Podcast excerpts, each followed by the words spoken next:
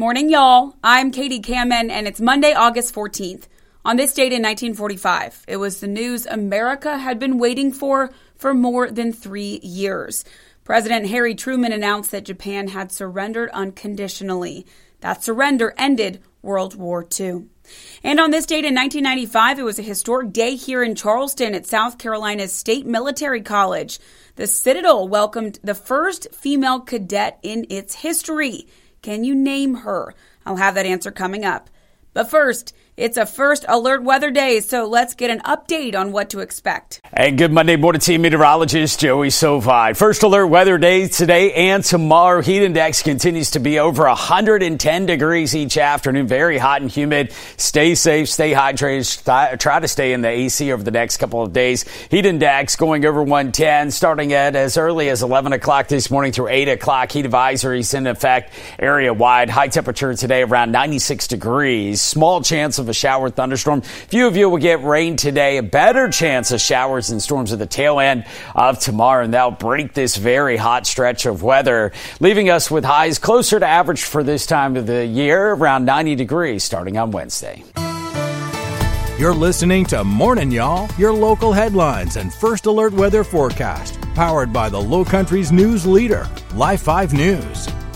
Now, let's get to your morning headlines.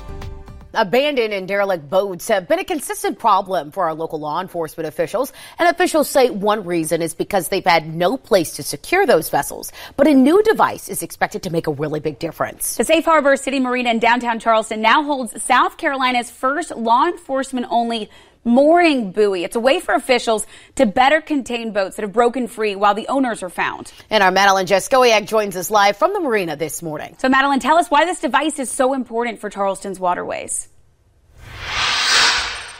Yeah, I'm here at Dock Z where that orange mooring ball is already in the water and attached to a 4,000 pound slab of concrete that sits at the bottom of the ocean.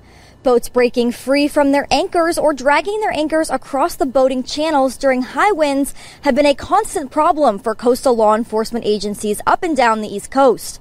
Officials with Charleston Harbor Police and Wounded Nature Working Veterans tell me that the boat's owners Contact information is typically not immediately available when that free floating boat is being secured, so they need somewhere to anchor it until the owner can be notified.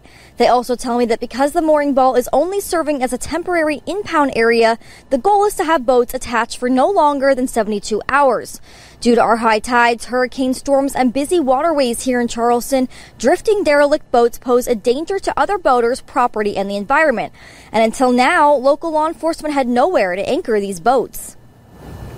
One of the big problems we've had is securing these boats. Where are we going to secure it?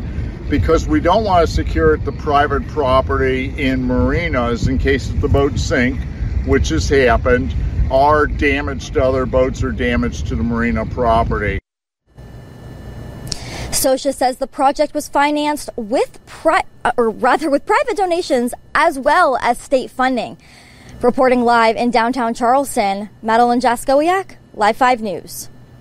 Alan, thank you. The Georgetown County Sheriff's Office needs your help finding a missing woman. Take a good look at your screen here. This is 31 year old Quenisha Duncan, and she was last seen leaving her home in the Sampit community on Friday. She was driving a 1998 Burgundy Nissan Altima with South Carolina tags. Anyone with information has been asked to call the sheriff's office, and that number is listed in the middle of your screen.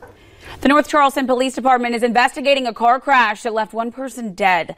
Officers say that accident happened around 1 a.m. yesterday morning at the intersection of Dorchester Road and Michaux Parkway. They say a man was thrown from the car. He died at the scene. According to police, there were no other injuries. The coroner's office has not yet released the identity of the victim, and officials are still investigating that crash. A South Carolina man on the run since 2018 is back in police custody. Now, this all comes after officers arrested him in Florida. Christopher Davis was arrested for violating probation in South Carolina and in Georgia. Cape Coral police discovered his outstanding warrants while investigating the disappearance of his boyfriend. Authorities say they do suspect foul play in the boyfriend's disappearance. They also have a person of interest, but would not say who that is. Meanwhile, Davis is waiting for a South Carolina judge to decide if he'll be granted bond. South Carolina leaders are mourning the loss of State Senator John L. Scott, who died this weekend at the age of 69. Scott represented Richland County in the House for 18 years before beginning his tenure in the Senate in 2009. Governor Henry McMaster issued a statement on the passing of Senator Scott, saying in part, with over 30 years of service in the General Assembly, he's had a profound impact on Richland County and all of South Carolina. He'll be deeply missed. Governor McMaster will also order flags to be lowered to half staff in honor of the late senator's service once funeral arrangements are made and announced. North Charleston residents say ongoing violent crime in the area could be enough to make them pack their bags and leave. Our Caitlin Ashbaugh heard concerns from community members and the responses from city officials. Crime stats released by the North Charleston Police Department tell us violent crime has been in an up and down rate since 2019, last year even setting a record low for the city. But long term residents who've experienced gun violence close to home want to speak out about their concerns. Just last month, two people died after separate shootings in the same night, one at a restaurant and another near a neighborhood. Both victims were identified, one a 26 year old man and the other a 30 year old woman. The investigation for each of these cases is ongoing. North Charleston City Council Councilmember Jerome Heyward says it could be a combination of gang related issues, drugs, and poverty affecting young generations. One neighbor who lost a loved one to gun violence in the area calls North Charleston unrecognizable to when he first moved to the area. He believes more people need to speak up and share experiences so that change can happen. It could happen to anybody. It could happen to me. It could happen to anybody. It could happen to somebody you care about.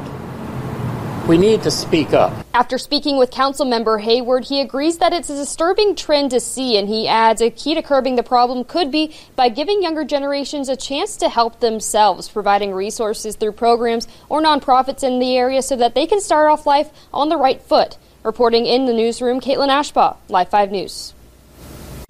Today, we're expecting to get an update on the shooting that happened on the Isle of Palms back in April. IOP leaders and police department members will be holding a news conference first thing this morning. You may remember that April 7th shooting injured five people, including four teenage boys and a 28 year old woman. The teenagers were two 15 year olds, a 16 year old, and a 17 year old. Police say that shooting happened near the IOP pier around 5:15 that evening. Authorities were working to get fights on the beach under control when those shots happened. Five people have been arrested in connection to the incident. That press conference is set to begin at 10 a.m. and we'll bring you the latest updates on air and online. North Charleston police are saying it is cool to be in school with their back to school festival kicking off its 15th year in a row. Over the weekend, the police department and its partners handed out 1,000 backpacks and school supplies, plus some uniforms for up to 1,000 kids. Some of their largest partners are nonprofit. I Serve with Joy, Kona Ice, and a lot more. Officers say a lot of those supplies came from donations and others came straight out of the department's own budget. Police Chief Greg Gomes says this is one of his favorite initiatives that they're involved with and that events like this show just how serious the department is when it comes to service. Even though a handful of school districts are already back in the classroom, there are still multiple school supply giveaways to get your child ready for the new year. Hands of Christ back to school program is still going. They have three more distributions. That first one is Thursday from 4 to 6 p.m. You can pick up two sets of school clothes and grade related school supplies for each of your kids in grades 4K through 8. Now, children do have to be accompanied by an adult and families are limited to a maximum of five children. The child also needs to be there in person and can only attend one of these events each year. You can see the dates and times for the remaining distributions there on your screen. The college admissions process can seem daunting, but if you're in 8th through 12th grade and you want some help, you are in luck. The Low Country Community Church in Murrells Inlet is hosting a free college admissions workshop to help with applying for scholarships, financial aid, and even help with getting into a specific school. The workshop is this Sunday, August 20th, starting at 3 p.m. You can sign up by texting that number there on your screen. Happening today, the Charleston Area Regional Transportation Authority is hosting a downtown Charleston, Trans- Charleston Transit Study open house this evening. It's through the Berkeley, Charleston, Dorchester Council of Governments. It'll take place from 4 to 7 p.m. at the Charleston Visitor Center. Participants will be able to provide input to help improve transit downtown.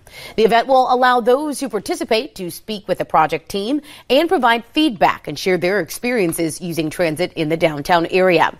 The Visitor Center is at 375 Meeting Street, and that's near the downtown bus transfer points serving most CARTA bus routes. A mobile mammogram bus is coming to North Charleston. It is the first time the Church of Christ at Azalea Drive is hosting this kind of health checkup opportunity. The church says they want to give you easy access to essential health care by providing these services right here in the community. Our Destiny Kennedy joins us live from the Church of Christ at Azalea Drive in North Charleston. So, Destiny, what can community members expect from today's mobile clinic?